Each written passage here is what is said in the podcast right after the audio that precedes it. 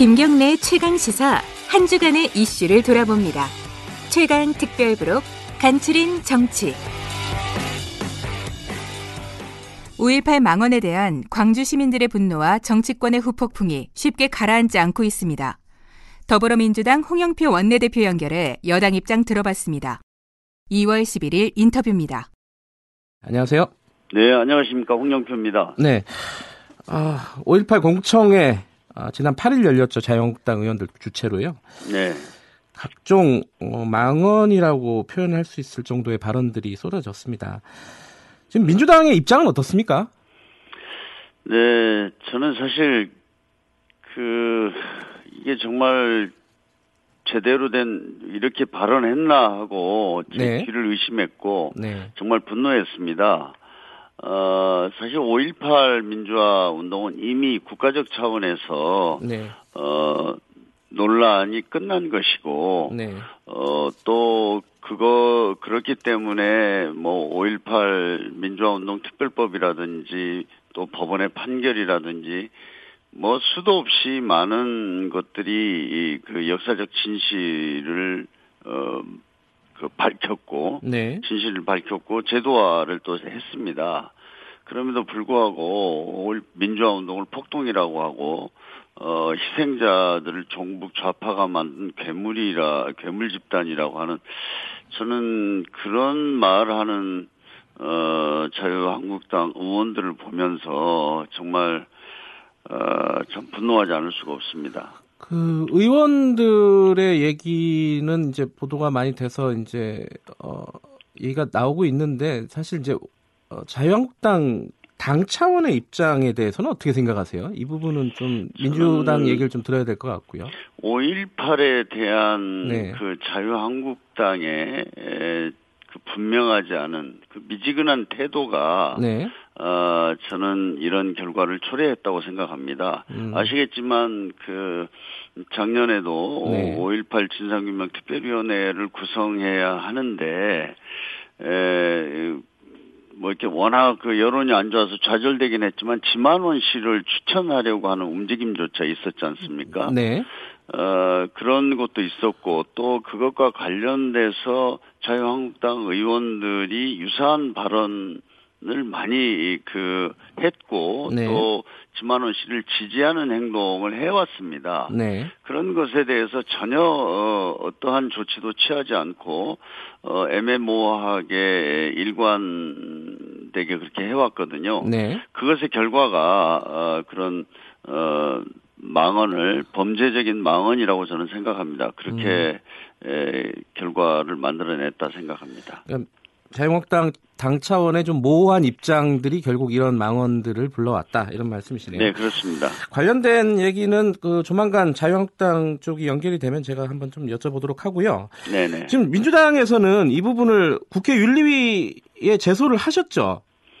저는 이런 사람들이 국회의원직을 유지하는 것 자체가 아, 어. 국회의 권위와 네. 또 어, 그 국회의 어떤 어, 법적인 그 정당성을 훼손하는 거라고 생각합니다. 네. 그렇기 때문에 저는 뭐 윤리에서 할 수 있는 최대한의 조치, 네. 제명을 포함한 이것을 반드시 에, 여야가 합의를 해야 되고 특히 자유한국당이 에, 당의 입장은 그렇지 않다 이런 네. 식의 해명을 내놓았는데 네. 에, 말로만 하지 말고 음. 어, 이 사람들을 국회에서 퇴출시키는데 함께 동의를 해야 네. 어, 저는 그 진정성으로 저희들이 받아들일 수 있다 이렇게 생각합니다. 그러면은 그 세 명의 국회의원에 대한 제명안을 발의를 하실 건가요? 어, 지금 현재 일단 윤리 제소는 예. 자유한국당을 제외한 야 3당이 다 동의를 하고 있는 것 같습니다. 네. 그래서 어, 좀 같이 공동 보조를 네. 취할 계획이고요. 예. 그걸 오늘 협의하겠습니다. 예. 근데 그 현실적으로는 네. 어, 자유, 자유한국당 의석을 고려하면은 제명 자체는 어렵지 않나라는 관측들이 있어요. 네, 그래서 제가 다시 말씀을 드리지만 네. 지금 자유한국당은 어제 당 대표나 원내 대표가 그 유감 또 네. 뭐 사과 표명을 했는데요. 네. 그렇게 말로 끝나서는 안 된다고 생각합니다. 네. 그래서 어그 어제 그 해명이 정말 진정성이 있다면 네. 어이 새 의원들을 퇴출시키는데 네. 동참하는 거라고 생각합니다. 네, 그래서 예. 자유한국당까지 함께 할 수 있도록 노력을 하겠습니다. 하나만 더 여쭤보면요. 그 네. 뭐 명예훼손이나 모욕죄 관련해서 고소고발을 당 차원에서 좀 진행을 하실 예정도 있나요? 네, 그런 음, 법적인 조치를 취하는 것도 적극 음. 검토하겠습니다. 아, 그럼 오늘 중에 거의 검토는 마치겠네요. 그죠? 네네. 네. 알겠습니다. 이 얘기는 여기까지 하고요. 네. 국회 상황 좀 여쭤보겠습니다. 미국에 지금 문희상 국회의장이 가시잖아요. 네네. 그 어, 홍영표 대표께서는 같이 안 가시더라고요. 이게 어떤 특별한 이유가 있나요? 아닙니다. 뭐 당에서는 네. 이해찬 대표가 가셨기 때문에 네. 에, 저희가 뭐 당 대표, 원내 대표 다 갈 수는 없죠. 아, 그래서요? 그래서 네네 예. 그렇습니다. 아니, 혹시 이제 뭐 일각에서는 가서 이제 나경원 대표랑 계속 일정을 같이 하다 보면은 뭔가 국회 협상에 네네. 물꼬가 트이지 않을까 이런 예, 기대도 하고 있어가지고요. 네. 그 어떻습니까? 지금 2월 국회 어떻게 보세요? 계속 불투명한 상태로 가는 겁니까? 그 사실 2월 국회가 할 일이 굉장히 많지 않습니까? 네. 그래서 어 저는 구정 지나고 네. 국회 정상화를 당연히 하는 것으로 예상을 했었습니다. 예. 그래서 어 15일까지는 좀 상임위 활동을 하고 네. 그다음에 다음 주에는 이제 에 그 당대표 뭐 연설이나 네. 대정부 질문 이런 것들 정상적인 절차를 진행할 것으로 예상을 했었습니다만은 네. 자유한국당이 어, 뭐 여러 가지 요구 조건을 내걸면서 그것이 수용되지 않으면 임하지 않겠다 이렇게 해서 어, 사실 지금 국회가 어, 열리지 못하고 있습니다. 근데 요, 그 자유한국당이 요구한 요구 조건 중에 하나가요. 그 네. 손혜원 의원 관련된 국정조사잖아요. 네. 네. 이게 되게 중요하게 생각하는 것 같더라고요. 보도를. 보면은. 네. 이 부분은 받으실 요양이 없으세요? 왜냐면은 그 전수조사하겠다는 게 이해충돌조사위원회인데 그 네. 민주당 측에서는요. 네. 그두 개 같이 추진할 수도 있을 것 같고 그냥 밖에서 보기에는 어떻습니까 지금 상황이? 아니 그래서 예. 제가 그걸 안 받겠다고 했던 것이 아니고요. 예. 어, 국회의원의 이해 충돌의 실태 조사와 예. 제도 개선을 위한 특별위원회를 만들고 네. 그 내에서 손혜원 어 의원에 대한 뭐 국정조사 청문회 아니면 청문회든지 또 그 외에도 뭐 이장우 의원이라든지 송원석 의원 의원이라든지 아마 이해 충돌에 대한 실태 조사 신고센터 같은 걸 만들면 굉장히 많이 예, 그런 것들이 제, 더 신고가 들어올 수 있습니다. 예. 그래서 어, 좀 이번 기회에 이해 충돌 문제는 계속 국회에서 논란이 됐던 것이니까 좀 실태 조사도 하고 어, 또 이해 충돌에 대한 원칙과 기준 이런 것들을 제대로 만들어서 어, 제도 개선을 하자 이렇게 제안을 한 거거든요. 예. 그런데 이제 그것을 못 받겠다. 손혜원 어, 국정조사만 해야 된다. 이렇게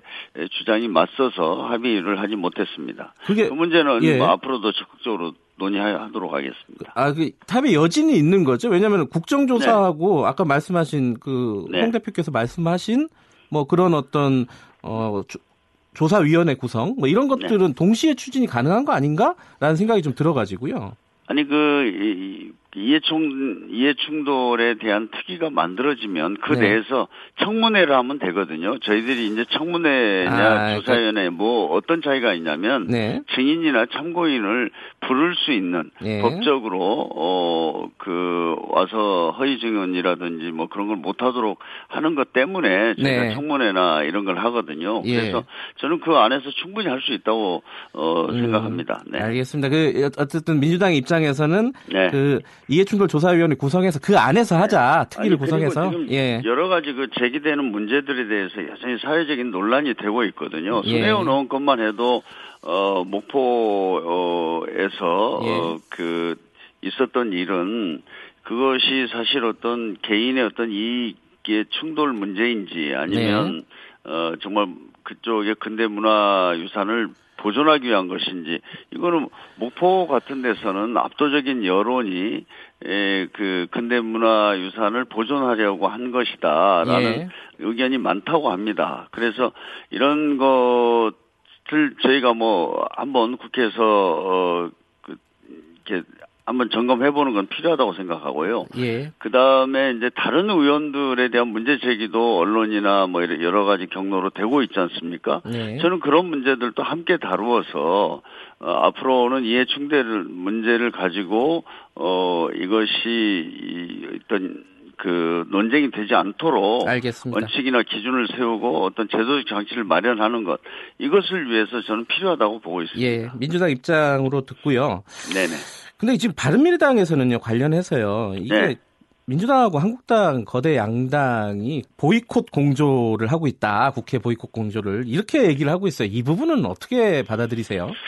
글쎄요, 뭐, 저, 뭐, 여당도 전혀 책임이 없다. 저는 그렇게 네. 얘기하지 않겠습니다. 예. 그러나 우리 국회라는 데가 매일매일 어떤 새로운 사안들이 발생하고 쟁점이 생깁니다. 네. 그렇기 때문에 저는 우리가 이렇게 정치적으로, 어, 주장하고 요구할 것은 하더라도 네. 국회가 해야 할 일은 해야 된다고 봅니다. 네. 아, 민생과 관련된 중요한 법안이라든지 뭐, 이- 뭐 최근에도 이제 어떤 탄력 근로제라든지 뭐 최저임금 제도 개선이라든지 이런 문제부터 시작해서 뭐 어, 여러 가지 또 우리 그 공정거래를 위한 예. 뭐 공정거래법이라든지 또 어, 뭐 공수처법, 검경수사권 조정 뭐 이런 것들을 국회에서 일을 해야죠. 하면서 싸워야 된다고 생각을 합니다. 음. 그런데 아예 에, 그 받을 수 없는 요구를 해놓고 그걸 들어주지 않으면 전혀 국회 문을 열 수 없다. 이런 태도는 옳지 않다고 생각합니다. 원칙론적으로 책임은 인정하지만은 어, 원인은 어, 자유한국당에 있다 이런 말씀이신 거죠? 네, 그렇습니다. 예. 네, 네. 그 다른 얘기 한 두 가지 더 여쭤보고 끝내야 되는데 시간이 네네. 될지 모르겠네요. 빨리 좀 여쭤볼게요. 네, 네. 지금 그 북미 정상회담 일정이 자유한국당하고 겹쳤어요 전당대회랑 네, 네, 네. 이 부분을 신북풍이다 이런 얘기를 자유한국당 쪽에서 하고 있습니다. 이거 네. 어떻게 받아들이십니까? 네, 저 사실 그것도 어, 황당합니다. 사실은 어 그 자유한국당의 전당대회를 방해하기 위해서 트럼프 대통령과 김정은 위원장이 하노이에서 북미 정사 2차 북미 정상회담을 한다. 네, 이런 가정 자체를 어떻게 할 수 있는지 네, 제가 뭐 지난번에 한번 말씀드렸습니다마는 이건 뭐 초현실주의적인 상상력입니다. 음, 네, 그리고 어, 과거에 이제 북풍은 그 자유한국당의 전신인 한나라당 시절에 네, 선거에 유리한 국면을 만들기 위해서 북에 북에다가 어, 어떤 총격 사건을 만들어 달라 네. 이렇게 요구했던 그것이 북풍이거든요. 네, 그것과 이번에 북미 정상회담을 한번 비교를 해보십시오. 하나는 전쟁을 어, 통해서 어, 하는 거고 하나는 평화를 지금 만들자고 하는 거 아닙니까? 네. 그래서 저는 뭐 다르다고 생각합니다. 다르다. 예, 오늘 네. 여쭤볼 게 좀 많았는데 다음에 좀 마저 여쭤봐야 될 것 같아요. 시간 관계상 여기까지 하겠습니다. 고맙습니다. 네, 감사합니다. 더불어민주당 홍영표 원내대표였습니다.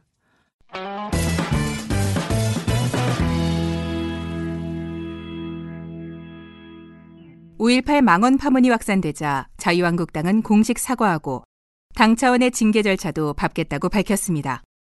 여당은 어떻게 받아들였는지 더불어민주당 홍익표 원내 수석 대변인 연결해 이야기 나눠봤습니다. 2월 13일 인터뷰입니다. 안녕하세요. 네, 안녕하세요. 홍익표입니다. 네. 일단 어, 자유한국당에서 사과를 했습니다. 이 민주당에서는 어떻게 받아들이고 계시나요?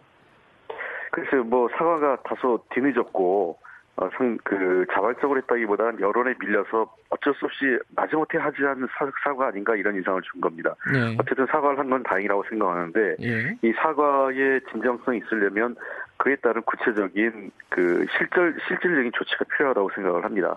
이 세 분의 의원에 대해서 네. 자유한국당이 어, 보다 그 강도 높은 중징계와 국회 윤리 차원의 어, 그 징계 조치에 대한 어, 자유한국당이 적극적으로 스스로 나서서 아예 이 문제를 적극적으로 그 조치를 취할 수 있도록 어, 나서는 게 바로 이 사과의 진정성을 담보한 담보한 것 아닌가 생각을 합니다. 그러니까 실질적인 조치라고 말씀하시는 부분이요. 지금 일단 자유한국당은 어, 자체적인 윤리위원회에서 새 의원을 다루겠다는 거고요. 그럼 지금 어, 대변인께서 말씀하신 거는 어, 국회 차원의 어, 징계를 말씀하시는 거죠?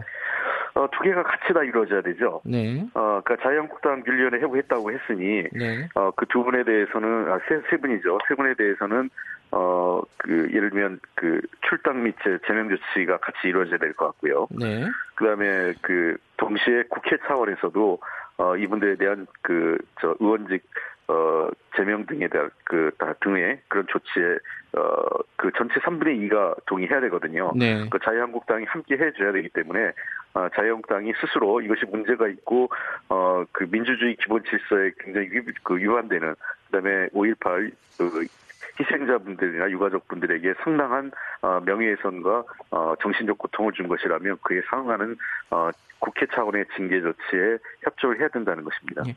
근데 그 제명 조치는 어쨌든 국회에서 표결을 해야 되는 거잖아요. 그렇습니다. 그 그러면은 국회 차원의 징계가 먼저 이루어져야겠죠. 아무래도 절차적으로 보면은. 어, 그 두 가지가 동시에 이루어질 수 있죠. 당의 음. 조치가 같이 이루어질 수도 있고요. 네. 어, 그 뭐 선의의 문, 예를 들면 뭐 국회 차원에서 조치는 어, 그 국회의원직을 어, 상실하게 하는 어, 저, 제명 조치에 따르면 의원직을 상실하게 되는 것이고 네. 당의 조치는 당에서 네. 일단 내보내는 조치이기 때문에 네. 그두 가지는 성격은 좀 다릅니다. 아, 그래서 그 두 가지는 동시에 어, 별도의 프로세스로 이루어진다고 생각을 합니다. 5.18 민주화운동 단체들이나요? 광주 쪽의 반응은 어떻습니까? 그 자유한국당 사과에 대해서는요? 그 지금 많은 분들이 분노하고 있는 것은 사과는 뭐 너무나 당연한 것이고 그 사과의 수준도 미흡하다고 생각을 하- 하고 계시죠. 네. 그분들께서 지금 그 국회 앞에서 지금 농성을 하고 계시고 광주에서 분위기는 또 과- 이게 단순히 광주만의 문제가 아니라 일반 상식을 가진 대한민국 모든 국민들에 대한 그 분노를 자아내게 한 사안이기 때문에 네. 어, 저는 이 문제에 대해서는 어, 아까도 말씀드렸지만 이 말로만 하는 사과에 대해서는 그분들의 어떤 정신적 고통과 분노를 어, 그 달랠 수는 없다 이렇게 보고 있습니다. 그러니까 말로만 사과하지 말고 실질적인 조치가 필요하다 이런 말씀이시고요. 네. 어, 지금 그 세 분의 사과를 자세히 보면요. 어, 지금까지는 뭐 북한군 개입설 뭐 이런 부분들을 많이 얘기했었는데 지금은 오히려 그 유공자 명단 공개 그리고 허위 유공자를 이제 걸러내야 된다 이런 쪽으로 지금 주장들이 좀 옮겨가고 있어요. 이 부분은 어떻게 보십니까? 그러니까 지금 사실은 이제 김병준 위원장은 좀 사과를 한 것 같고요. 네, 그러니까 이세 분은 사실은 사과가 아닙니다. 네, 무늬만 사과고요. 여전히 다른 형태로 자기들의 프레임을 바꿔가는 거죠. 네, 그러니까 당초 제기했던 북한군 개입설은 전혀 사실 무근이기 때문에 더 이상 자기들도 얘기하기가 좀 어, 뭐하니까 네. 이 얘기를 5.18 유공자 도리어 명예를 회복하기 위해서 허위 유공자를 걸, 걸러내야 되겠다. 그러니까 유공자 명단을 공개해달라. 네, 그리고 또 이종명 의원 같은 경우는 여전히 어, 북한군 개입 여부를 좀 더 어, 확인해서 네. 그러면 그에 따른 책임을 지겠다 이런 식의 또 다른 추가적 망언을 이어가고 있거든요. 네, 근데 잘 아시는 것처럼 이 유공자 명단의 공개는 이미 지난 2018년 12월에 법원의 판단에 의해서 이게 개인 개인 정보고 개인 세상 침해에 해당되기 때문에 네. 할수 없다고 판결을 했고 네, 국가보훈처도 이런 어, 법원의 판단에 따라 비공개 자료 연전 분명히 하고 있습니다. 네, 지금 이게 그 5.18 유공자뿐만 아니라 모든 유공자가 지금 그렇고 단 독립운동 유공자 명단만 어, 지금 공문록 자료로서 활용하기 위해서 어, 법에 의해서 공개하고 있거든요. 네, 그래서 뭐 6.25 전쟁 유공자라든지 여러 어, 다른 유공자들도 5.18 유공자와 마, 마찬가지로 어, 그 개인정보법에 의해서 공개가 되지 않고 있는 겁니다. 네, 그러니까 공개할 수 없는 자료를 뻔히 알면서 공개하라라고 하는 것 자체가 이것은 그 자기들의 어떤 망언을 덮기 위한 또 다른 어그 불법적인 문제를 할 수 없는 거를 좀 제기하고 있는 거고요. 네. 이정명 의원은 여전히 북한군 개입설의 여지를 남겨두고 있다는 측면에서 이분들은 결코 지금까지 단 한 번도 사과했다고 생각하지 않습니다. 근데 지금 그 말씀하신 거를 보면은 어, 독립 유공자를 제외한 다른 유공자들의 명단은 공개하지 않고 있다 원칙적으로 네. 이렇게 이렇게 말씀하셨는데 지금 청취자분들도 계속 그 얘기를 해요. 아니 자랑스러운 거면 왜 공개를 못 하냐? 그러니까 공개를 안 하는 이유가 뭡니까 이게? 아 이게 개인정보법에 따른 건데요. 예, 그러니까 개인 성명은 그 개인 식별 정보에 해당하고요. 네, 그다음에 그 공적 사유가 당시에 뭐 사망이나 행방 불명, 뭐 구체적 경위, 질병 치료, 장애 발생 이런 모든 게 다 포함되어 있거든요. 네, 그러니까 특히 이 질병이나 장애 발생 같은 경우는 어 그 개인의 그 병, 병력 관리지 않습니까? 병적 기록요. 예, 그러니까 이거는 그 사생활과 관련돼서 매우 중요한 어, 공개되기 어려운 정보에 포함되어 있는 겁니다. 네. 따라서 이, 개, 이 독립유공, 그러니까 이 유공자 명단은 국가가 개, 공개할 수 없는 겁니다. 본인이 음. 나는 유공자라고 얘기할 수 있습니다. 네. 개인이요. 이건 자기 정보이기 때문에. 예. 다만 이것을 국가가 일괄적으로 공개할 수 없다라는 것이 법에 의해서 이렇게 되는 겁니다. 예. 그러니까 5.18 유공자 말고도 다른 유공자들도 독립 유공자를 제외하고는 공개하지 않고 있다. 네. 그런 말씀이시고요. 그 5.1, 그 북한군 개입설과 관련해서도요. 어제 국방부에서요. 좀 모호한 얘기를 했어요. 확인되지 않은 사안이다. 이렇게 얘기를 했는데 이건 어떻게 네. 받아들여야 되죠? 그래서 이게 그 당초 처음에 발표가 약간 좀 그렇게 나가면서 네. 뭐가 있는 것처럼 네. 그 여지를 둔 듯해서 다시 오후에 이제 최은수 국방부 대변인이 네. 어, 다시 해서 북한군 개입 사실이 확인된 바도 없고 근거가 없다고 판단한다 이렇게 다시 음. 추가적으로 냈습니다. 예. 어, 뭐 다소 아쉽습니다. 국방부가 처음부터 이걸 좀 더 분명하게 네. 어, 얘기했으면 그런 논란의 여지가 없는데 어, 자기들은 그냥 확인 지금까지 그 관- 관행적인 입장이 확인되지 않았다 이렇게 얘기했는데 분명히 확인되지 않았다는 것은 지금까지 여섯 차례 가까운 조사에도 불구하고 네. 단한 번도 북한군이 개입한 것을 확인되지 않았다라고 얘기한 건 얘기한 것이거든요. 그 정확히 예. 얘기하면 그 북한군 개입설이 근거 없는 사실이다라는 것이 지금까지 조사 결과입니다. 예. 그렇게 분명히 하는 것이 좀 맞다 이렇게 보고 있습니다. 다소 어, 국방부에서 발표가 좀 아쉽고요. 예. 특히 군은 아시겠지만 일부 그 당시 전두환을 비롯한 정치 군인에 의해서 이루어진 어 그 이 과거의 잘못된 어, 이 역사적 사, 사례, 사실이었다는 점을 감안하면 좀 더 이 문제에 대해서는 책임, 책임감 있고 분명하게 답변하는 것이 어, 바람직했다 이렇게 생각을 합니다. 지금 그 청와대에서 어, 자유한국당이 추천한 진상규명 조사위원 두 명을 거부를 했지 않습니까? 예, 그렇습니다. 이게 어, 자유한국당 측에서는 이건 국회를 무시한 처사다, 의회 민주주의를에 대한 도전이다 이렇게 얘기를 하고 있는데 이건 예. 어떻게 봐야 될까요? 아, 그 의회 민주주의에 대한 도전이란 말을 하기 전에 네. 국회가 법과 규정을 지켜야 되지 않습니까? 네, 이게 분명히 5.18 민주화운동 진상규명을 위한 특별법 7조 2항에 자격 요건이 있습니다. 네, 관련된 그 직에서 뭐 몇 가지 그 하면서 해당 분야에 5년 정도 이상을 재직한 사람을 얘기하는데 자유한국당에서 3명을 추천했는데 말씀하신 두 분은 자격 요건이 안 됩니다. 권태호, 이동욱 후보는요. 네, 어, 심지어 차기현 후보 같은 경우는 어, 잘 아시는 것처럼 5.18 민주화운동에 대해서 왜곡된 시각을 갖고 있고요. 또 네. 이 세월호 당시에도 조사위원으로 하면서 사실상 방해했다고 업무 그 유가족으로부터 고발되지 않았습니까? 업무 네. 방해 혐의로요. 이런 사람조차도 어, 차기현 후보의 경우엔 그래도 그 이 특별법상의 자격 요건을 갖췄다고 해서 청와대가 채용을 한 겁니다. 예. 결국은 그 자격이 안 된 사람을 추천해 놓고 그것이 그 법에 따라 거부된 것을 그 왜 국회 의회를 무- 무시하냐 얘기하는 것은 정말 자가당착이고 어, 자기들이 기책 사유가 있는 것을 모르고 얘기하는 것 아닌가 생각을 합니다.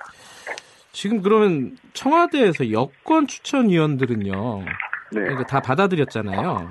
네. 근데 이게 피해자나 가해자들은 어, 제척하기로 한 규정을 위반했다 이렇게 얘기를 하는 쪽도 있어요. 이건 어떻게 보세요? 아, 그러니까 그 법을 보면 전혀 그런 말 못하는데 법을 잘못 읽지도 않고 지금 그렇게 얘기하시는 거예요. 예, 그러니까 뭐냐면 그 해당 법, 그러니까 5.18 민주화운동 특별법 14조 1항이요. 예, 위원은 다음 각 호의 어느 하나에 해당할 경우 심의 의결에서 제척된다. 즉, 예, 그 말씀은 위원은 되는다는 거죠. 예, 위원의 자격 요건은 충분하고 다만 자기의 이해관계가 충돌하는 어떤 해당 심의 의결에 제척된다는 겁니다. 네, 그러니까 법적으로 이미 위원회 위원이라는 것을 전제로 하고 다만 자기와 이해관계가 충돌되는 몇 가지 사, 그 사항일 경우에 이런 분들 예를 들면 뭐 그 위원 또는 그 배우자나 어, 음. 배우자였던 사람이 어, 진상규명 사건의 가해자 또는 희생자 피해자인 경우 이런 몇 가지 근거를 두고 이 사람들은 해당 심의위에서 제척된다고 해서 네, 어, 이 조항이 해당되는 분은 조사위원 중에 송선태 어, 전5.18 기념재단 상임이사와 예, 이은정 전 5월 민주여성 회장 두 분은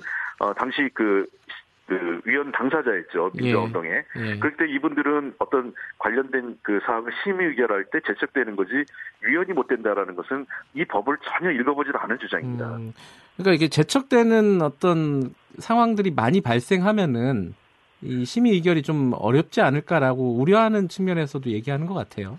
네, 그거는 뭐 예를 들면 그런 문제 제기할 수 있지만 네, 위원이 안 되는 사람을 여당이 후보한 사- 여당이 추천한 사람은 후- 그, 그 자격 요건이 안 되는데 받아주고 예. 야당이 추천한 사람, 자유한국당이 추천한 사람은 제척했다라는 얘기는 전혀 그 사실관계가 틀린 얘기라는 겁니다. 예, 그런데요. 그 지금 자유한국당 두명 어, 위원들을 거부를 한 상황에서 다시 추천을 해야 되지 않습니까?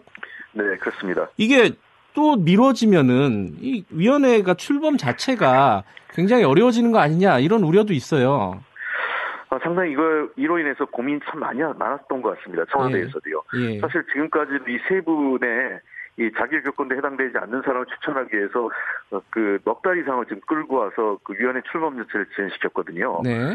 그래서 이, 이, 또다시 이거를 지연시키는 것은 어, 또 다른 그 5.18 광주 민주화운동의 어, 희생자나 유가족분들을 또 그 또다시 어, 모욕하는 행위라고 저는 생각을 합니다. 저는 네. 자유한국당이 이 차제에 이 제대로 된 분을 추천할 그 어떤 그 능력이 없다면 어 저는 그 추천권을 반납하고 어 국회의장에게 위임하는 것이 예. 전 맞다 생각을 합니다. 아울러서 사실 차기현 후보자도 청와대가 수용을 한 거지만 예. 저는 차기현 후보자에 대한 추천권도 스스로 내려놓는 것이 맞지 않나 이런 생각을 갖고 있습니다.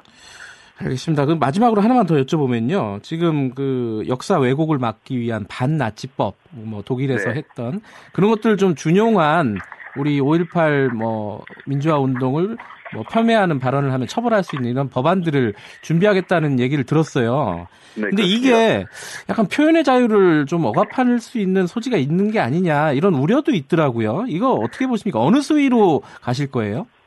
네, 이 문제가 사실은 19대 국회에서도 저도 유사한 법을 낸 적이 있었습니다. 예. 뭐냐면 제가 냈던 법은 어, 이, 저 일제 식민지 그 네. 일본 제국주의 침략 전쟁을 미화하거나 어, 그 또는 그 피해자들에게 대한 인격적 모독을 하는 경우를 처벌하자고 해서 네. 어, 법을 냈는데 그건 당시 어, 일본군 위안부 피해자 할머니들에 대한 굉장히 모욕적 예. 발언들이 어, 뭐 일베 일베 사이트나 몇몇 그 단체에서 네. 나왔던 것을 해서 저도 그 법을 냈었고요. 이 예. 5.18 광주 민주화운동에 대한 이런 그 혐오 발언 중, 중단도 그런 차원에서 제출이 된 건데 예. 물론 당시에서도 일부 법조계에서 어, 표현의 자유와 예. 충돌한다 이런 내용이 있습니다. 그래서 저는 이 문제는 이미 유럽이나 예. 어, 그 여러 국가에서는 소위 그 일본도요 그 hate speech 그러니까 혐오 발언에 관련된 처벌법을 만든 사례가 있거든요. 특히 네.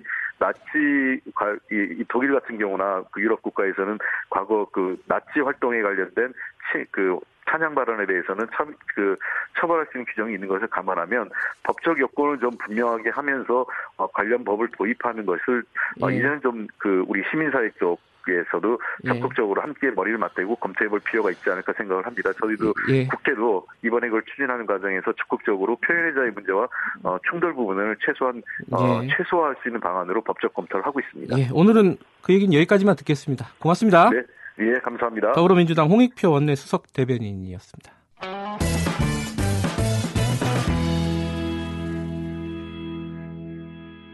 자유한국당이 5.18 망원 공청회에 연루된 의원들의 징계 결과를 발표했습니다. 정치권에서는 솜방망이 조치라는 지적이 나오고 있는데요. 여야 입장 2월 15일 최고의 정치에서 들어봤습니다. 더불어민주당 박주민 의원, 자유한국당 김영우 의원입니다.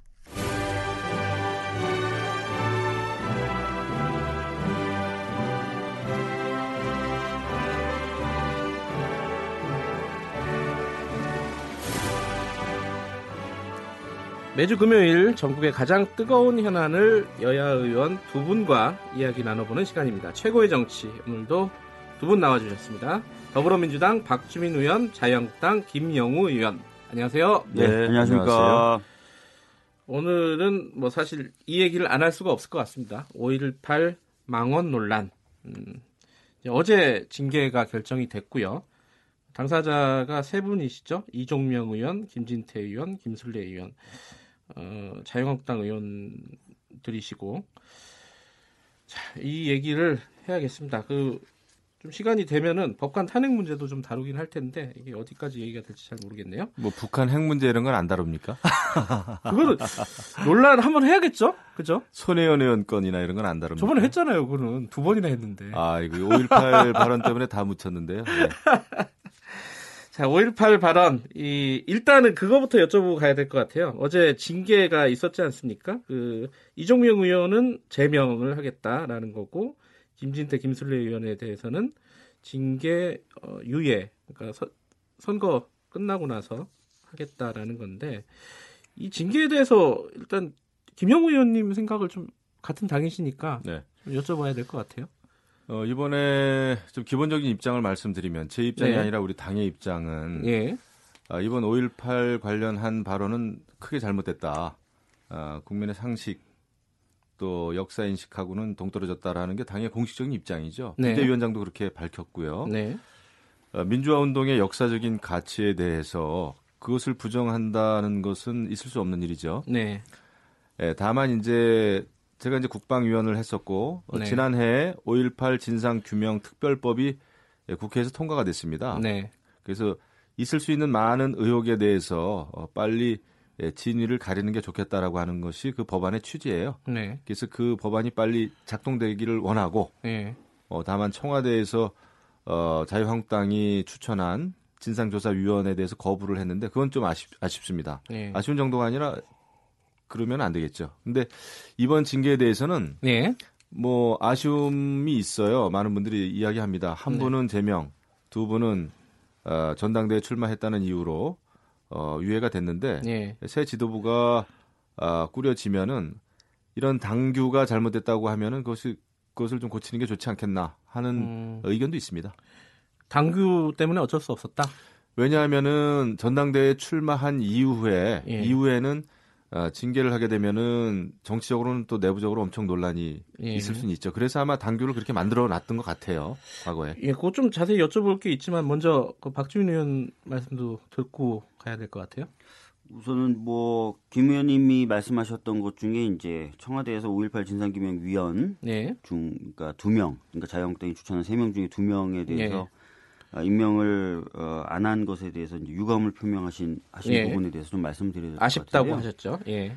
그 다섯 가지 조건이 있어요 네. 법에. 예. 그러니까 자격 조건이 있습니다. 아시다시피 뭐 그 역사학자라든지 뭐 심리학자라든지 그런 조건들이 있는데 네. 그 조건에 다 해당이 안 되는 분들이에요, 사실은. 음, 어, 그래서 이제 진상규명을 위해서 이분들은 자격 조건에 안 맞으니까 좀 다른 사람을 추천해달라는 취지인 것이죠. 그래서 네. 그런 부분을 좀 자유한국당이 좀 감안해서 빨리 좀 진짜 조건에 맞는 분을 좀 추천해 주셨으면 좋겠다는 말씀 드리고요. 예.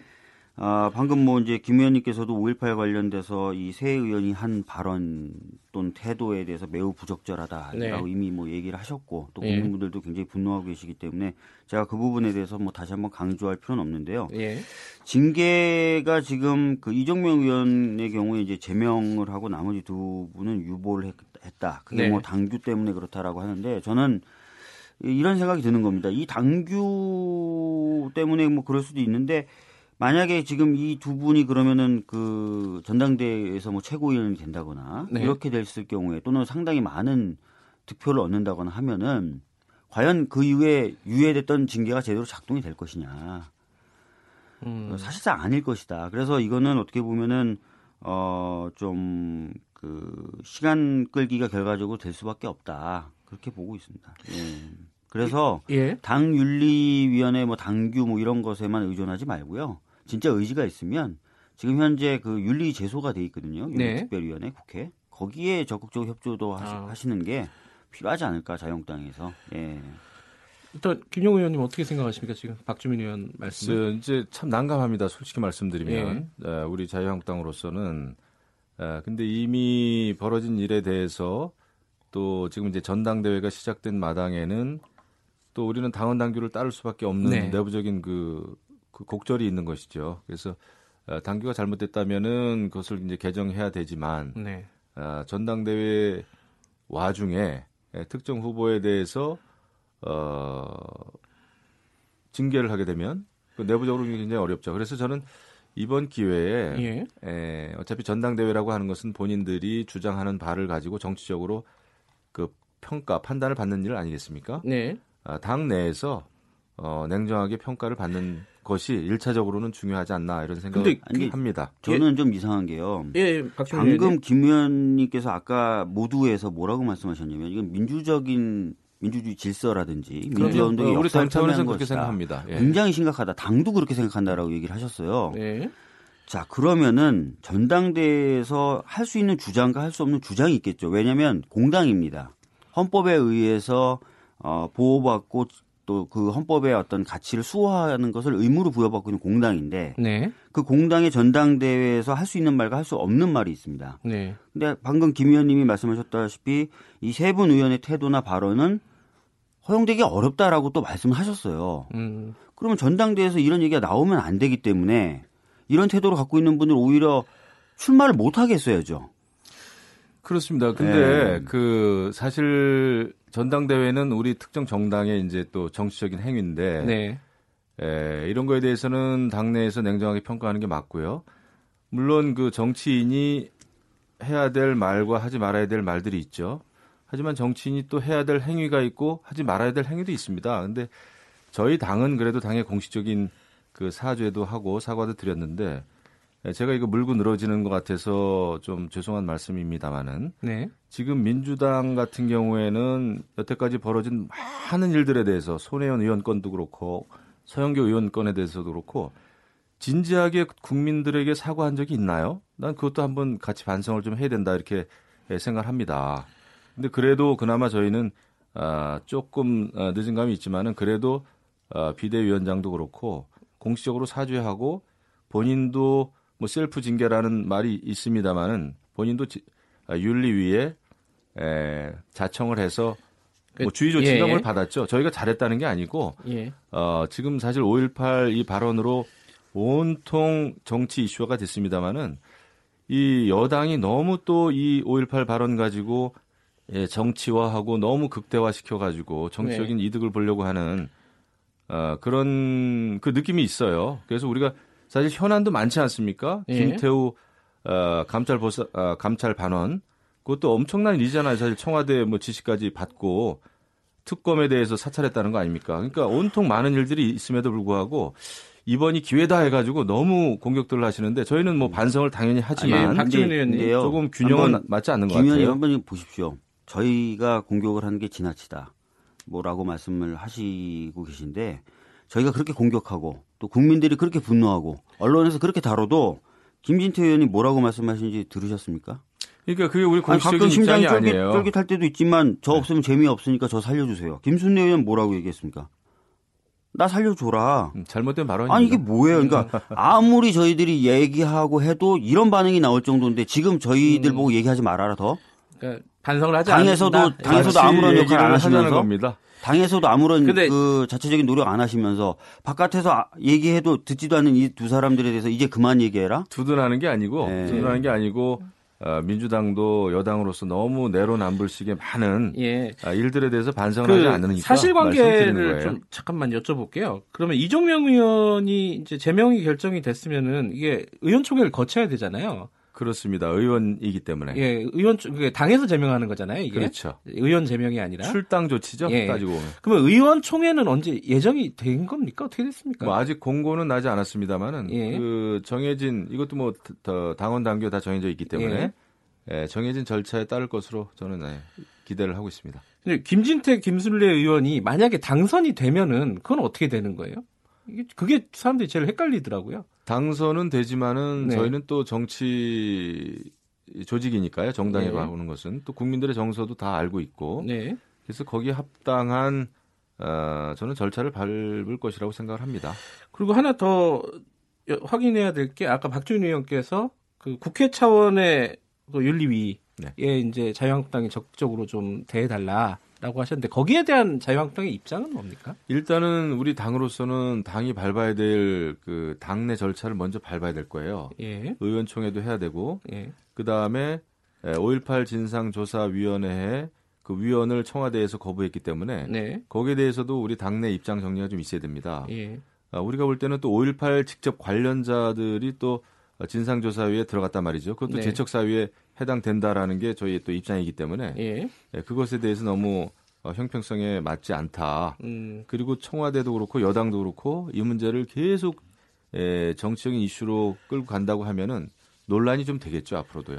박주민 의원께도 제가 하나 확인할 게 네. 그러면 국회 차원의 윤리위가 자유한국당이 만약에 그 당내 절차 때문에 어, 상당 부분 좀 미뤄진다 그러면은 그 다른 당들끼리 할 수 있는 겁니까? 네, 사실 할 수 있고요. 네. 지금 그러니까 제가 계속 말씀드렸던 거는 김 의원님께서 아 정말 이게 부적절하다. 네. 어, 라고 분명히 개- 어, 판단하셨고 네. 근데 안타깝게도 애매한 당원 당규 때문에 못한다라는 예. 식의 말씀을 하셨어요. 예. 그렇기 때문에 그런 당원 당규와 상관없는 어, 국회 윤리특별위원회 절차 가동에 대해서는 적극적으로 협조해 달라라고 말씀을 드린 거죠. 예. 근데 이제 그 협조가 좀 현실적으로 좀 어렵다라고 얘기를 하셨으니까 안 하시겠다는 거죠. 뭐 현실적으로 어렵다 그랬으니까. 아마 이번 기회에 지금 윤리위에 가셔야 될 분들이 많아요. 많습니다. 우리 당뿐만 아니라 그래서 어, 이런 것은 어떤 특정 정당에 대한 공격으로서 어, 활용하기보다는 어, 많지 않습니까? 지금 손혜원 의원 건도 그렇고 뭐 서영교 의원 건도 그렇고 등등등등 있겠죠. 이런 거에 대해서 같이 한번 에, 성찰해 보는 것이 필요하지 않나 싶어요. 제가 물그늘어지는 게 아니고 국민들의 정서가 그렇더라고요. 저도 지역 지역에 예. 에, 어제 그제 계속 다녀봤는데 에, 이번에 그 5.18 발언에 대해서 비판의 목소리도 많았지만 예. 에, 민주당 의원님들에 대한 더더군다나 뭐 오늘도 주제인 것 같은데 네. 그 판사를 탄핵한다든지 이런 거에 대해서 반발이 엄청 심해요. 음, 네, 그런 목소리도 에, 있는 게 사실입니다. 자, 탄핵 얘기는 조금 이따 하고요. 판사 탄핵 얘기는 그 그러면은 지금 근데 윤리위에서 뭔가를 결정을 해도 그러니까 만약에 제명을 네, 결정한다 네, 하더라도 국회에서 의결을 해야 되잖아요. 네. 근데 의결 3분의 2가 돼야 되지 않습니까? 네. 그게 15표가 자유한국당 쪽에서 나와야 돼요. 그게 가능한 건가요? 지금 아니, 어떻게 보세요? 지금 예. 김 의원님도 그러시고 예. 뭐 자유한국당의 다른 의원들도 굉장히 이건 부적절한 발언과 태도였다라고 말씀하고 계시잖아요. 예. 그리고 이종명 의원은 제명을 했, 했지 않습니까? 예. 그렇다는 거는 자유한국당에서 당연히 뭐 반대, 결사 반대 이런 건 안 할 것으로 보여지고요. 예. 절차만 가동되면은 뭐 지금까지 자유한국당이 보여준 태도에 비춰봤을 때는 충분히 가능한 것 아니냐라고 보는 예. 거죠. 이게 어찌, 어쨌든 이게 사실 김영우 의원께서 대답하시기가 좀 곤란한 부분들이 좀 있을 것 같긴 하지만 제가 좀뭐 곤란한 것도 없습니다. 예, 발언 자체가 잘못됐다라고 하는 하나 여쭤볼게요. 그 당의 입장이고. 예. 발언이 불거지고 나서 나경원 원내대표나 김병준 비- 비대위원장의 어, 수습 발언들이 또 논란이 됐어요. 네. 그게 또 조금 더 여론을 악화시키지 않았나라는 그런 생- 해석들이 좀 있습니다. 뭐 이게 역사에 다양한 해석이 존재할 수 있다. 이게 나 대표의 얘기고 김 위원장은 어 이게 뭐 다양한 의견 자체가 보수 정당의 어떤 생명력이다. 뭐 이렇게 얘기를 했단 말이에요. 이런 언급들은 어떻게 생각하십니까, 김영우 의원께서는? 그 저런 건 있습니다. 우리가 5.18 민주화 운동의 역사적인 가치, 네, 예, 민주화라고 하는 우리 그 현대사에서의 가치 이것은 당연히 존중받아야 되고요. 네. 또 존중하죠. 또 어, 전 그 박근혜 대통령도 네, 어, 후보 시절인가요? 그 민주화 운동에 대해서 역사적으로 높이 평가한 발언들을 여러 차례 했습니다. 네, 예, 그래서 그런 거에 대해서는 우리가 이의가 없습니다. 다만 아, 독립 유공자나 참전 유공자들의 명단은 우리가 다 공개가 됐죠. 그러니까 유공자라고 하면은 어, 역사 발전에 있어서 공을 세웠고 국가 발전에 공을 세운 분들이기 때문에 명단 자체는 그 어, 공개가 되는 것도 좋겠다라는 의견이 많아요. 그분들의 사생활이나 여러 가지 어떤 에, 자세한 행위들에 대해서 어, 공개는 못하더라도 그거는 이제 법원에서도 그죠? 예, 그것은 사생활 그 정보 공개하면 안 된다라고는 판결이 있었습니다. 보훈처에서도 그랬고요. 다만 명단조차도 알 수 없는 깜깜이 명단인데 예, 그거에 대해서는 이의를 제기하는 목소리가 많이 있습니다. 왜냐하면은 유공자들의 자녀들이 또 어, 취업에 있어서의 가산점을 받는다든지 그 다음에 또 유공자들의 네, 예, 여러 가지 그 일단 국가 세금이 들어간다고 하는 차원에서 국민들의 그런 목소리가 있는 것도 사실이에요. 저 유공자 명단 공개가 이제 또 하나의 쟁점이긴 한데 네. 그거 박주민 의원께서는 어떻게 생각하세요? 사실 이제 그 여러 차례 뭐 정부의 해석, 법 해석 그리고 어, 법원의 판결이 공개를 할 경우에 오히려 부작용이 크다라고 판단한 거죠. 네, 뭐 개인정보이기 때문이기도 하지만 그동안 사실 우리 역사가 굉장히 아픈 역사였습니다. 네. 그러니까 5.18 유공자분들이 사실상 지금 뭐 자유한국당의 그 세 분 의원님들처럼 네, 어, 같은 생각을 갖고 계신 분들이 뭐 빨갱이다. 뭐 이런 식으로 거의 매도를 해왔었고요. 네. 그래서 굉장히 많은 어, 인신 공격과 피해를 받으셨기 때문에 또 그런 부분에 있어서 또 고려가 작용된 겁니다. 그런 부분에 대한 배려. 근데 아까 좀 사실관계가요. 네. 그저 독립유공자는 명단을 공개하는 게 돼 있는데 네. 6.25 참전 유공자 같은 경우는 공개가 안 돼 있어요 지금. 6.25 참전 유공자도 지역적인 차원에서만 봤을 때도 예. 다알 수 있죠. 공개가 된 셈입니다. 예, 지역에서 보면 그리고 왜냐하면은 그 유공자로 지정이 된 그 취지는 아, 그분들이 피를 흘리셨고 어, 대한민국을 지키신 분들이기 때문에 에, 굉장한 교육적인 효과가 있잖아요. 예. 그렇죠? 그렇기 때문에 우리가 아, 그분들의 이름을 새기고 어, 존경하는 겁니다. 근데 저는 민주화 운동도 물론 여러 가지 또 참혹하게 피해를 입으신 예. 그런 그 민주화 운동 유공자는 조금 다를 수는 있어요. 그렇죠? 여러 가지 그 어, 자세한 내용에 있어서 예. 다만 그래도 지금 저는 정확한 명수도 제가 모릅니다. 4천 몇백 명 된다는 아, 다 나와 있어요 찾아보면 거. 있지만 예, 예, 그 뭐 제가 인터넷에서 본 건데 예. 예, 근데 이제 유공자에 대한 또 예우나 대우나 또 보상을 해드리고 있죠. 연금은 없습니다. 연금이 있다고 하는 것은 가짜 뉴스예요, 그죠? 예. 아, 그럼에도 불구하고 아, 명단 자체를 모른다고 하는 것은 글쎄요, 그건 좀 문제가 있지 않나요? 그러니까, 그러니까 그 국가 유공자들 명단은 다 비공개인데 그 네. 예외적으로 독립운동가들 명단을 공개하는 형태가 돼서 이게 사실관계를 짚자면은 네. 오히려 그- 원칙과 예의를 반대로 생각하고 있습니다. 그 지금 그러면은 김한원 씨하고 그 의원 세 분을 자유 어, 더불어민주당 측에서 고소 고발을 해- 하지 않았습니까 지금? 네. 앞으로는 어떻게 진행이 되는 거예요? 아니 이게? 뭐 저희 이제 고소 고발 됐으니까 검찰이 수사를 하, 겠죠 음. 예. 그, 아니 정치적인 차원에서 뭐 뭔가 더 진행될 일은 없습니까? 저희들은 이제 그 세 분 의원에 대해서는 어, 국회 윤리특별위원회 절차를 빨리 가동해야 된다. 알겠습니다. 이 근데 저런 건 어떻습니까? 제가 예. 이거 오늘 사실 야당으로서 또 5.18 발언과 관련해 가지고 제가 사실 에, 말씀드린 게 좀 난감한 거는 좀 이해하실 거예요. 근데 예전에 말이죠. 예. 이거는 뭐 이제 다른 문제입니다만은 뭐 천안함 폭침이나 이런 거에 대해서 북한의 소행이 아니라는 듯한 발언을 한 많은 정치인들이 있었단 말이죠. 네. 우리 다 그냥 넘어갔잖아요. 그죠? 음, 물론 5.18하고 같은 선상에서 다룰 문제는 저- 절대 아닙니다. 네. 그런데 이런 때 너무 내로남불식의 이 정치적인 정말 그 수단으로만 활용한다는 거에 대한 반감이 있어요. 네. 네, 그것도 한번 같이 고려해 주시면 예, 알겠습니다. 감사하겠습니다. 어, 그, 넘어갈게요. 이 얘기가 좀 길어져 가지고요. 이 판사 탄핵과 관련해서는 각각 뭐 한 말씀씩밖에 못 드릴 것 같은데요. 네. 일단 아까 저희 먼저 얘기를 꺼내셨잖아요. 김영우 의원께서 좀 네. 부적절하다. 판사 탄핵 정도 탄핵을 하는 거는 그 이유나 이런 부분에 대해서 간단하게 먼저 말씀을 해 주시죠. 저는 그거는 그 아무리 헌법에 명시된 탄핵 제도라고 해도 네. 헌법에 명시된 탄핵 제도는 그것을 어, 탄핵을 활용하라는 게 아니라 네. 그것은 극히 제한돼야 된다라는 취지일 겁니다. 예. 그리고 법관이 정권의 입맛에 맞지 않는 판결을 했다고 해서 탄핵을 한다면 네. 대한민국이 어떻게 되겠어요? 예. 그러면은 사법부나 행정부가 국회의원을 탄핵하는 것도 우리가 받아들여야 됩니다. 네. 네, 그럴 자세들이 민주당이 돼 있는지 모르겠습니다. 그래서 어, 저는 법관 탄핵하는 것은 그 그것은 정말 헌법과 오히려 민주주의의 민주주의를 정면으로 훼손하는 일이다. 그것은 정치인들이 하는 가장 악질적인 갑질이다. 저는 이렇게 봅니다. 탄핵을 가장 적극적으로 추진하고 네, 계신 네, 네. 예, 박주민 의원께서 우선 예. 김 의원님께서 헌법에 탄핵 제도를 명시한 거는 오히려 그거를 하라는 것이 아니라 아, 제한하라는 취지다라고 말씀하셨는데 계엄령하고 똑같은 거예요. 어, 그렇지 않고요. 음. 그렇지 않고요. 네.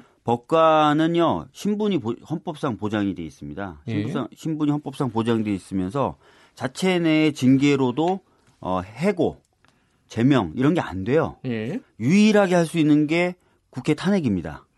그래서 어 자체 자체적으로도 안 되고 뭐 검찰의 수사로도 안 되고 하면은 입법부가 나서라는 거예요 오히려. 예. 그래서 취지를 좀 어, 오해하신 것 같고 두 번째는 마음에 안 드는 재판을 했으니 탄핵한다. 그게 아니거든요. 저희는 사법농단 재판을 거래 대상으로 삼았던 그 행위 네. 거기에 관련된 판사들을 지금 탄핵하겠다는 거예요.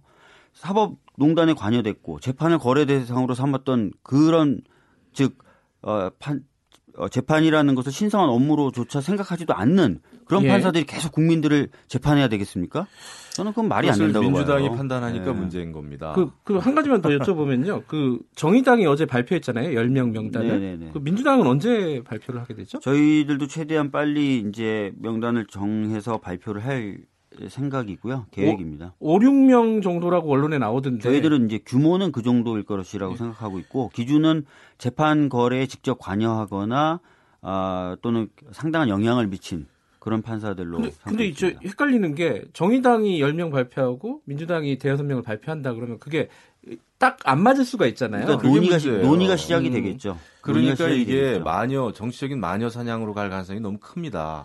그 잣대를 근데 결국은 정권적인 차원에서 지금 그 판단하시는 거 아니에요. 어떻게 그 판사에 대해서 아, 저 사람은 탄핵의 대상, 저 사람은 또 긴가민가하고 이런 것을 정치권에서 판단하면 아니 헌법에 그렇게 하라고 그돼 있는 거예요. 그 헌법에서 분립이 입법부가 하라고 돼 있는 거예요. 분립주의가 될 수 없어요. 그 입법부가 논의하는 것은 예, 다 정치적인. 거니까 하지 말라라고 하면 법은 왜 만듭니까? 정권의 입맛에. 따라서 판단, 예. 판단을 해요. 하나만 더안 여쭤보면요. 박주민 의원께 이게 처리가 현실적으로 가능합니까? 저희들은 그래서 처리하기 위해서 다른 야당들을 계속 설득하고 있거든요. 그러면서 이제 명단 발표라든지 명단 명단 선정이 늦어지고 있는 겁니다. 예. 그러니까 판사에 대해서 계속 신상 털이하고 판사에 대해서 행위를 평가하고 알겠습니다. 과거 이력을 아니, 김 의원님 말씀대로라면 입법부가 법도 만들면 안 돼요. 정말 해야 될다 정치 정치적인. 행위다라고 하는 거 아니, 자, 아니 십니까? 오늘이 어, 어, 박주민 의원의 마지막 시간이었습니다. 아유, 죄송합니다. 마지막 날, 마지막 날 이렇게 싸우시면 안 됩니다. 어, 훈훈하게 끝내야 되는데. 자, 그, 박주민 의원이 그동안 쭉 고생해 주셨고요. 김영우 의원께서는 저는 앞- 계속 하는 겁니까? 앞으로 계속 해주셨으면 하고 저희들이 부탁을 드리는 거고요. 박주민 의원은 스케줄상 아. 현실적으로 좀 안 맞는 게 있어가지고요.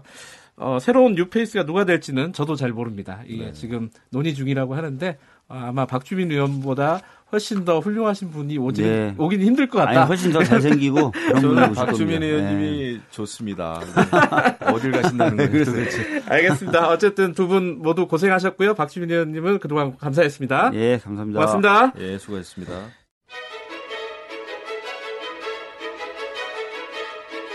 우리 사회의 다양한 현안을 공정하고 깊이 있게 다룹니다. KBS 일라디오 김경래의 최강 시사. 바른미래당 창당 1년을 맞아 현재 당내 상황을 짚어보고 보수발 정계 개편을 전망해 보았습니다. 2월 14일 하태경 바른미래당 최고위원과의 인터뷰입니다. 안녕하세요. 예, 안녕하세요. 하태경입니다. 어제가 딱 1년 된 날이었다고 하더라고요. 기념식도 하셨죠? 예, 그렇, 예, 그렇습니다. 예. 소회라고 할까요? 그런 거좀 여쭤보고 싶네요. 예, 뭐 1년 내도록 내부 진통이 계속되고 있어가지고요. 네. 어, 제3정당을 하는 게 정말 어렵구나. 네. 저도 사실 여당일 때 국회의원을 시작해서 음, 지금은 이제 제3정당의 수석 최고위원을 하고 있는데 네. 아마 당분간 뭐 이런 진통이 더 심화될 것 같아서 굉장히 좀 걱정을 많이 하고 있습니다. 그 심화된다는 말씀을 하셨으니까요. 어제 기념식에 사실 바른당 출신 의원들 지금 사실 하, 하태경 최고위원도 바른당 출신이시잖아요. 예. 다른 바른 출신 바른당 출신 의원들이 많이들 참석을 안 하셨어요. 특히 유승민 의원도 그렇고요. 어떻게 예, 지금 뭐 바른당 출신 의원님들이 골치가 아니고요. 예. 국당 출신 의원님들이 골치인데 예, 예. 어제도 그 한 종편 음, 채널에서 예. 이제 국당 출신 의원님 두 분이 조만간 탈당을 약속했다 민평당 어, 한테 고위 간부한테 네. 예, 그래서 이 문제부터 지금 뭐 오늘 예. 정확히 확인이 이 필요한 아, 상황입니다. 어제 이제 공개한 이제 뉴스 보도는 아닌데 네. 그 이제 정치 패널 토론 있잖아요. 예. 거기에 이제 기자 출신 예, 패널이 이제 취재를 했다 해서 음. 이제 에, 보도된 내용이 있어요. 예. 이제 그 내용을 좀 말씀을 드리면 굉장히 구체적이어서 이건 예. 제가 그 당사자들한테 그 확인을 안할 수가 없는데 예. 그저께 에, 이제 민- 민평당에서는 장병환 원내대표 박지원 의원 예. 그리고 어 우리 당에서는 이제 김동철 박주선 의원 예. 그리고 이제 정대철 권노가 원로들이죠. 예. 예, 이제 이분들이 모이셔가지고 예. 조만간 그 박주선, 어, 김동철 의원이 이 탈당을 한다 이런 음. 뭐 약속을 했던 보도가 있어서 아무래도 제가 오전 회의 때도 이제 공식 확인하려고 했는데 예. 어, 여기 이왕 뭐 인터뷰 예. 하고 있으니까 저는 또 그분들이 이게 가짜 뉴스인지 예. 아니면 진짜 뉴스인지 좀 아, 즉각 확인을 해주셔야 될 것 같습니다. 그 박주선 의원하고 김동철 의원 같은 경우에는 며칠 전에 그 토론회를 열었잖아요. 민평당 쪽이랑.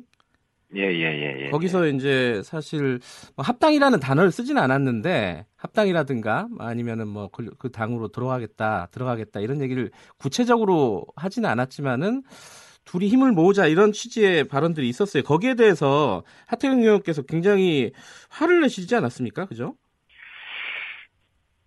그, 그 이제 그거는 맥락은 우리가 네. 연찬회를 지난주 어 이제 금요일 토요일 했는데요. 네. 그때 이제 그 이제 두 분이 이제 합당은 이제 논의하지 않겠다, 예. 거론하지 않겠다라고 약속을 하셨고요. 예.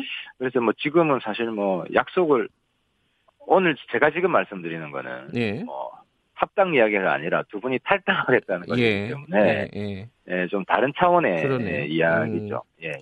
근데 그 부분을 박주선 의원하고 어 그 뒤에 얼굴을 보셨다면서요, 하태경 의원이. 어, 제가 어제 만났죠. 예. 어제 만났는데, 이제 그 자리에서는, 어, 이제 뭐 탈당할 것이라는 뭐 언지를 저한테 주진 않았어요. 아. 어, 주진 않았고, 어, 합당 이야기 한 것은 아니다. 네. 어제 저한테는. 그런 말씀을 하셨고, 네. 그러니까 뭐 두 분이 이제 탈당하기로 어, 약속을 했으면 이거는 합당은 음. 아닌 건 맞죠. 네. 어, 아닌 건 맞지만 또 예. 다른 뭐이 심각한 문제라서 어 뭐, 묻어놓고 넘어갈 수는 없는 문제 아니겠습니까? 알겠습니다. 그 박주선 의원과 김동철 의원이 민주평화당으로 간다라는 얘기가 있는데 이 부분은 뭐 조만간 확인이 돼서 기사가 나겠네요. 가든 안 가든 그죠? 예, 어제 뭐 예, TV에서 공개 방송이 됐기 네. 때문에 예. 예. 그러니까 본인들 입장을 밝혀야 될 문제죠. 알겠습니다. 근데 이거 관련해 가지고요. 좀 큰 얘기, 큰 그림을 좀 말씀 여쭤보고 싶어요. 그러면은 예. 그렇다면은 어, 바른미래당 미래를 생각할 때 하태경 의원께서 네. 가려고 하시는 길은 어디인가 이걸 여쭤봐야 될 것 같아요. 저는 이제 우리 당이 이제 예. 손학규 대표가 이야기하듯이 우리 당에는 진보부터 보수까지 다 있다. 네, 어 그래서 뭐 진보는 나가라 뭐 이런 주장을 하고 있지는 않고요. 네, 어, 뭐, 다 있을 수 있죠. 뭐, 모든 당이 약간 뭐, 진보적 색채부터 보수적 색채까지 대중정당은 네, 최소로 다 있습니다. 근데, 이제 그 우리 당의 이제 지지층 확장 전략이 지금 필요하거든요. 계속 지지층이, 예, 뭐, 한 자리로 머물러 있지 않습니까?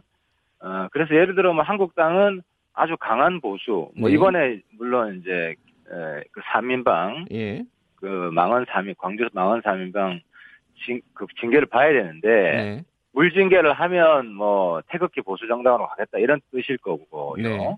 강하게 징계를 하면 조금 더 개혁적인 보수로 가겠다 이런 거 아니겠습니까? 네, 그러니까 그거는 한국당마저도 어쨌든 자기의 그 타겟 지지층, 전략적인 타겟 지지층을 설정을 하거든요. 예. 민주당도 마찬가지고.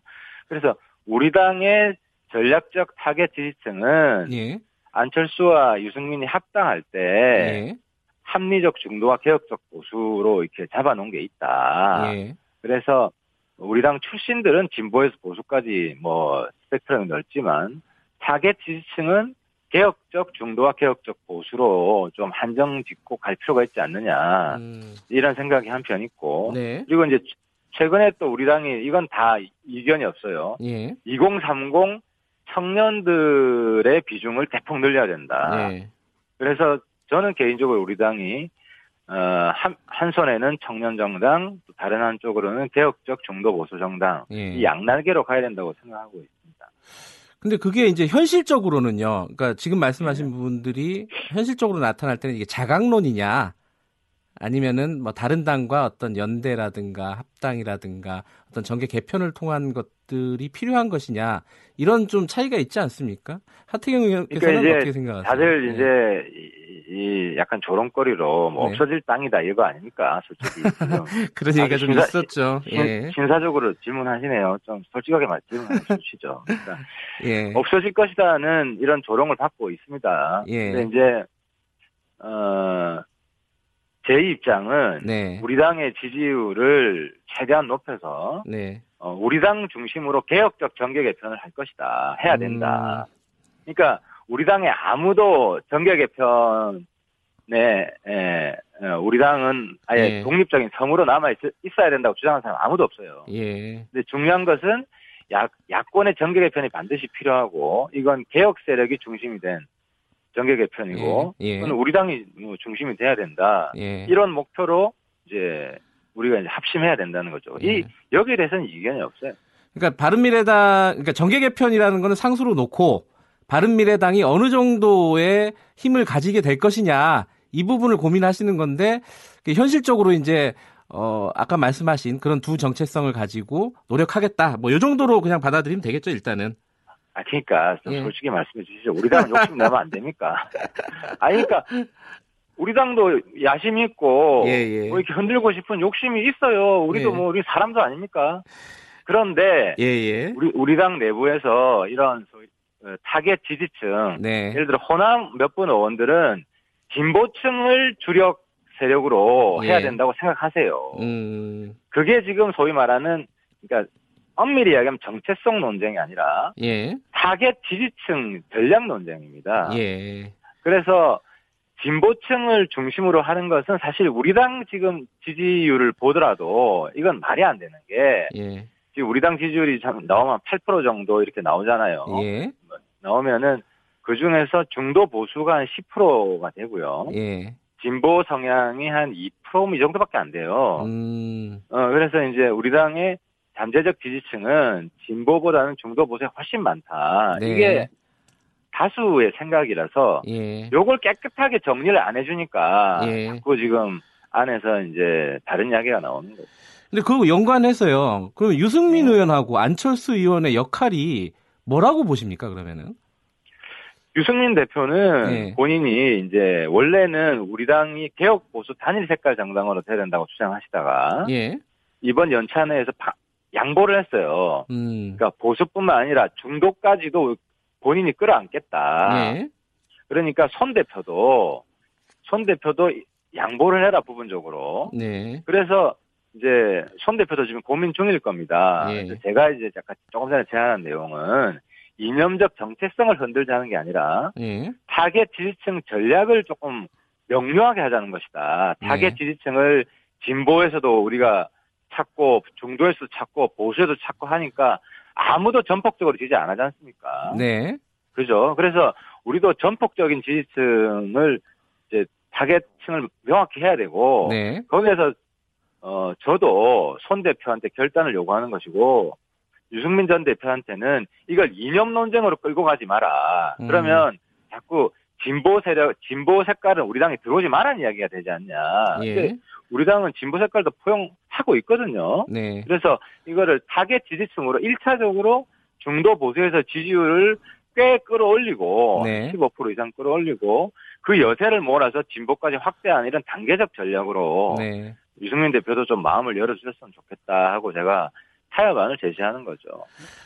혹시 그럼 안철수 전 대표 말씀을 안 해주셨는데 이 복귀 가능성이 있습니까? 어떤 조만간에 어떻습니까? 안철수 대표는 예. 만약에 이런 혼란이 예, 예, 지속이 되면 그러니까 지금 혼란의 핵심은요. 네. 뭐 유승민 전 대표와 이 대주주 아닙니까? 네, 지금 현재 당 대표인 손학규 대표가 지금 합의가 안 되는 겁니다. 이게 음. 혼란의 핵심이거든요. 네, 그래서 제가 이 부분을 좀 화해시키려고 예, 노력을 하는데 제 노력이 실패하면 제가 중재 화해하는 예. 있는데 실패를 하면 저는 안철수 대표를 찾을 수밖에 없어요. 음, 그러니까 1차적으로 제가 좀 노력을 해보고요. 네, 아, 제 힘은 딸린다 싶으면 제가 네. 뭐 안철수 대표 찾아가든 이거 해결해 줘야, 돼, 줘야 된다 아니면 당 없어진다 예. 이런 호소를 할 생각입니다. 지금 5.18 얘기 아까 잠깐 꺼내셨잖아요. 5.18 망원 상임 3인방 예. 얘기 꺼내셨는데 이게 오늘 결론이 나지 않습니까? 윤리위에서. 예. 자유한국당 윤리위에서 아까 말씀하셨던 대로 만약에 강한 징계가 나온다. 이러면은 자유한국당하고도 뭔가 도모할 수 있는 거 아닙니까? 아까 말씀하신 맥락으로 그거 보면 하나 그거 하나만으로 아니, 그거 하나만으로는 아니지만은 지금까지도 그런 얘기들이 좀 있었으니까요. 조금 더 가까워지지 그- 않느냐. 아니, 그러니까 예. 너무 정계 개편을 예. 저, 저 진행자분께서는 예. 가볍게 생각하시는 것 같아요. 예, 그거 하나만으로. 그러니까 물론 예, 한국당이 이 뭐 출당을 시킨다. 네, 그죠? 그러면 저 박수 보냅니다. 네, 그러면 한국당과 우리 당은 어쨌든 개혁적인 어, 야당으로 예, 선명성 경쟁에 들어가는 정말 야당이 국민들한테 사랑받는 어떤 야당이든 우리, 예. 우리 당이든 한국당이든 뭐 그럴 것 같습니다. 지금 한국당은 국민 전반적으로 사랑을 받는 게 아니라 굉장히 강경 보수한테만 사랑을 예. 받는 거 아닙니까? 그래서 그건 좀 바람직한 상태라고 보고요. 예. 뭐 물징계를 하게 되면 뭐 아이고 뭐 그 당이 그 당이 지금 이렇게 되겠죠. 근데 그 어떤 정계 개편이라든가 이런 정치적인 공학을 떠나서요. 네. 이번에 5.18 망언에 대해서는 어느 공당으로서는 어떤 징계가 내려져야 된다 이렇게 보세요. 뭐 출당 아니 그러니까 제가 뭐 한국당 이야기는 안 할게요. 그건 뭐 그당 이야기니까 그당 예. 이야기니까 뭐 제가 뭐 끼어 제가 끼어들면 오히려 더 역풍이 불 수도 있고 해서 예, 예. 국회의원 자격 없다고 생각합니다. 아, 국회의원 자격이 없다. 예, 그렇게 생각하고 한국당도 결단을 내려서 네. 물론 민주당에도 국회의원 자격 없는 분들이 있으시죠. 네. 그래서 민주당이 이 세분 어, 국회의원 제명 정말 하고 싶으면 네. 자당 의원들에 대해서도 읍참마속을 해야 된다 하는 음. 말씀을 드리는 거고요. 네. 한국당도 이번에 국회 자체가 정치 불신 대상이지 않습니까 국민들한테. 네. 그러니까 이거를 어, 자기 식구 보호 이렇게 하지 말고 네. 우리 국회가 올해는 정말 좀 국민들한테 국회답다라는 말을 들으려면 예. 자기 당 읍참마속 하시고 예. 먼저 선 읍참마속 하시고 상대당에 대해서도 요구할 수 있는 거 아니겠습니까? 서로 민주당, 한국당이 그런 자세를 가진다면 예. 어, 국회는 훨씬 국민들한테 박수 받을 거라고 봅니다. 알겠습니다. 아까 말씀하시는 거 들어보니까 이 없어질 당이었다, 뭐 없어질 당이다, 이 그때 보도된 거 이런 것 때문에 굉장히 좀 섭섭하셨던 것 같아요. 아니 그러니까 뭐 제 성격 아시잖아요. 뭐 화끈하게 하시면 되지. 왜 알겠습니다. 제가 다, 질문하셔가지고. 예, 저는 좀 어, 너무 섭섭해 하실까봐 돌려서 얘기를 했더니 아, 알겠습니다. 어쨌든 아니면 딱 깨놓고 이야기해요. 우리 우리 당 문제가 풀리죠. 예. 저는 그런 면에 있어서 뒤끝 없습니다. 알겠습니다. 그럼 다음에 어, 연결할 때는 딱 깨놓고 여쭤보도록 하겠습니다. 고맙습니다. 네, 네 감사합니다. 바른미래당 하태경 최고위원이었습니다. 2차 북미 정상회담과 겹친 자유한국당 전당대회. 여러 논란 끝에 예정대로 2월 27일 치러진다고 하는데요. 관련 내용 박관용 한국당 선관위원장과 짚어봤습니다. 2월 12일 인터뷰입니다. 그 한국당 전당대회 일정은 뭐 그냥 가는 거죠? 예, 그렇습니다. 예. 뭐 어, 당권 주자 6명이 보이콧한 상황도 뭐 크게 개념치 않겠다 이런 말씀을 하셨죠. 그죠? 예, 그 전, 전당대회 날짜를 정했는데 네. 그거는 바꿀 수가 없는 겁니다. 왜냐하면은 네. 후보자들이 유불리를 계산을 하기 때문에 그런데요. 네. 물론 북미 정상회담 때문에 홍보 효과가 조금은 줄어들, 줄어, 줄어들 수는 있습니다. 네. 그러나 그것이 탑 뉴스라 그러면은 네. 전 야당의 당 대표를 선출하는 전당대회는 적어도 side top은 되지 않겠습니까? 네. 저는 그 홍보를 걱정한다는 홍보를 진정으로 걱정해서 그분들이 위원장을 주장하는 것이 예. 아니다는 것은 누구나 다 알 수 있을 것입니다. 음. 전당대회는 모두 전 전체 당원의 의사를 모아 가지고 네. 합의 결정하는 사항을 연기를 하기 시작하면은 그는 끝없이 전당대회가 어 질서가 물러내지는 겁니다. 예. 그리고 대한민국 70년 정당사에 전당회 날짜를 연기하자 그래 연기한 적은 단 한 번도 없고요. 아. 대통령 후보가 선정된 연후에 사망했음에도 불구하고 예. 선거 연기하자는 얘기는 한 번도 나온 적이 없습니다. 네. 원칙을 지켜나가는 것이 정당의 도리고 국민들에 대한 도리입니다. 그래서 예. 어, 지게 된다는데 예. 일주일, 이주일 연기하자는 것 의 의미를 한번 국민들 생각해 봐, 봐야 됩니다. 네. 무슨 의미가 있습니까? 선거운동을 좀 더 하겠다는 얘기인지는 모르겠습니다만은 네. 원래 이런 걸 해보면은 인물 좋은 사람은 TV 토론 많이 하자 그러고 연설 잘하는 사람은 연설을 많이 하자 그러고 그런 네. 주장하는 것이 선거의 양상입니다. 예. 그러니까 어쩌면 그럼 사람이 가지고 있는 본질인지도 모릅니다만은 네. 그러나 선거를 관리하는 입장에서는 네. 모두가 한번 이의 없이 합의된 일자는 지켜나가는 것이 원칙이고 네. 국민에 대한 신뢰고 도리라고 생각합니다. 음. 그래서 어떤 경우도 이 전당대회는 연기할 수 없다라고 분명한 입장을 우리 예. 선거관리에서 재차 확인했습니다. 위원장님 같은 경우에는 어, 전당대회 일정 연기하면은 위원장직 사퇴하겠다 이렇게 좀 강하게 말씀하셨어요. 그러니까 그 아니 그렇죠. 계속해서 뭐 네. 사퇴 아니니 뭐니 뭐 나를 뭐 비판하고 그러는데요. 예. 정 당에서 그렇다면은 네. 당에서 나 후보들의 요구를 야- 얘기는 하는 거 아닙니다. 네. 당에서까지 연, 연장을 변경을 내한테 요구해 온다면은 네. 나는 그 시간부로 이 원장직을 그만두겠다. 아. 나는 내가 스스로 생각하는 원칙을 저버리면서 행동하지는 않은 사람이다. 예. 네, 그렇게 얘기한 적은 있습니다. 어, 그러면 당 쪽에서요. 예컨대 뭐 비대위원장이라든가 예, 뭐 예. 원내대표라든가 이쪽에서 연기를 좀 한번 논의해 보자라는 그런 어, 얘기는 없었어요? 아니 수차에 있었지요. 음, 모여서 네. 뭐 보이콧도 한다 뭐 한다 있었지요. 그때마다 나는 원칙은 저버릴 수 없다. 예. 라는 음, 입장을 고수해 왔지요. 알겠습니다. 이, 이 질문은 저기 언론상에 나와가지고 드려보는 질문인데요. 이 홍준표 전 대표 쪽에 강현재 변호사라고 아시죠? 예, 예. 그분이 이번에 공천을 이렇게 어, 공천이란다. 이 전당대회 일정을 완강하게 이렇게 지키려고 하는 위원장님의 이 뜻이 음. 아드님의 공천, 차기 공천하고 관련된 거 아니냐. 이런 뭐 의혹이라고 할까요? 이런 말을 했어요. 이거 어떻게 보십니까, 이거는? 그거 참 내가 이 공개 공개적인 방송에서 네. 얘기하기는 거부스러운데요. 네. 그 우리 아들이 나는 그걸 보도를 못 봤는데 아들이 예. 저한테 전화가 왔어요. 예. 아버지 참 기가 찹니다. 음. 내가 지금 좋은 회사에서 좋은 위치에서 얼마나 많은 월급을 받고 살고 있는데 네. 그왜그 고생스러운 길을 내가 그거 한다고 왜 이런 얘기가 나옵니까? 예. 참 정치권 한심합니다. 음. 그런 얘기를 하는데요. 네. 내가 뭐, 나- 뭐 다른 얘기 안 하겠습니다만 그런 얘기하는 사람의 수준을 제가 걱정합니다. 예. 알겠습니다. 그 얘기는 여기까지만 여쭤보고요. 예, 근데 홍준표 전 대표가 그 결국 출마를 안 하겠다 포기 선언을 했습니다. 근데 이제 그 선언을 하기 전에 전당대회 룰에 대해서 몇 번 얘기를 했어요. 특히 이제 예. TV 토론을 좀 겨냥한 게 아닌가 싶은데 TV 토론을 좀 늘려야 되는 거 아니냐? TV 토론은 네. 우리가 마음대로 결정할 문제가 아닙니다. 네. TV사에서 시간을 내줘야 합니다. 음. 그두분 얻는 것도 고생을 많이 했습니다. 아, 그것도 계속해서 더 노력을 해서 예. 세번 정도가 가능할 것 같습니다. 아, 그래요? 세 번 할 수 있으면 더 좋다고 더 요구 지금 하고 있습니다. 네. 그거는 우리가 결정할 문제가 아니에요. 예. 그건 억지예요. 음. 나는 명색이 야당 전당대회에서 대표로 출마하겠다는 사람이 양식을 의심스러워 의심을 합니다. 음. 어찌래 그런 것도 모르고 그렇게 함부로 얘기를 떠듭니까? 네.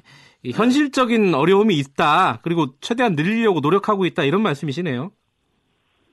말그 필요 없죠. 우리가 네. 많은 기회를 주려고 하기 위해서 네. 선거관리위원들이 방송마다 다니면서 얼마나 노력을 하는데요. 예. 어?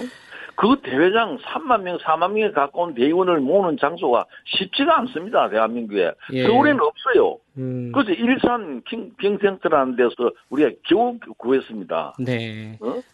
선거관리위원회에서 여론조사를 하는데 선거관리위원회가 시간이 없어가지고 그것도 겨우 날짜를 맞춰 놓은 겁니다. 예. 어?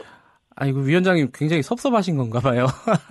섭섭한 게 아니라 이런 예. 정당, 이런 사람들이 정치인을 한다는 것이 한심스러워서 하는 거예요. 예. 근데 지금 그 오세훈 후보를 비롯한 몇- 여섯 명의 후보가 이제 보이콧한 상태잖아요. 물론 홍준표 대표 전 대표는 이제 포기를 한 상황인데 그 다른 후보들이 이 좀 전당대회에 참여할 수 있도록 좀 설득할 수 있는 뭐 보관이라든가 뭐 이런 게 좀 있으신가요? 그거는 충분히 네. 우리는 선거 관리를 룰을 지키는 위원회입니다. 네, 당 지도부에서 네, 당의 혼란을 막고 당의 문제를 좀 더 편안하게 만들기 위해서는 당 지도부에서 그분들을 설득해야 됩니다. 아 선관위에서 할 일은 그렇습니까? 아니다. 예, 우리는 선거 관리하는 사람들이에요. 예. 우리가 그 사람들을 만나서 설득하고 어쩌고 하는 게 아니라 예, 당 지도부에서 하는 겁니다. 음, 그런데 제가 당 지도부하고 접촉을 해봤어요. 예, 노력을 하고 있습니다. 아 노력을 하고 있다. 무던히 노력을 하고 있어요. 예, 그 선관위에서 주- 일방적으로 예. 자꾸 그렇게 얘기들을 자꾸 하는데 네, 나는 당대로 우리는 룰을 지키기 위해서 온갖 애를 쓰고 있습니다. 네. 그러면은 사실은 이제 선관위 입장에서는 뭐 다른 사람들이 안 나온다. 오세, 오세훈 후보는 오늘 뭐 출마 선언을 할 것 같기도 한데요.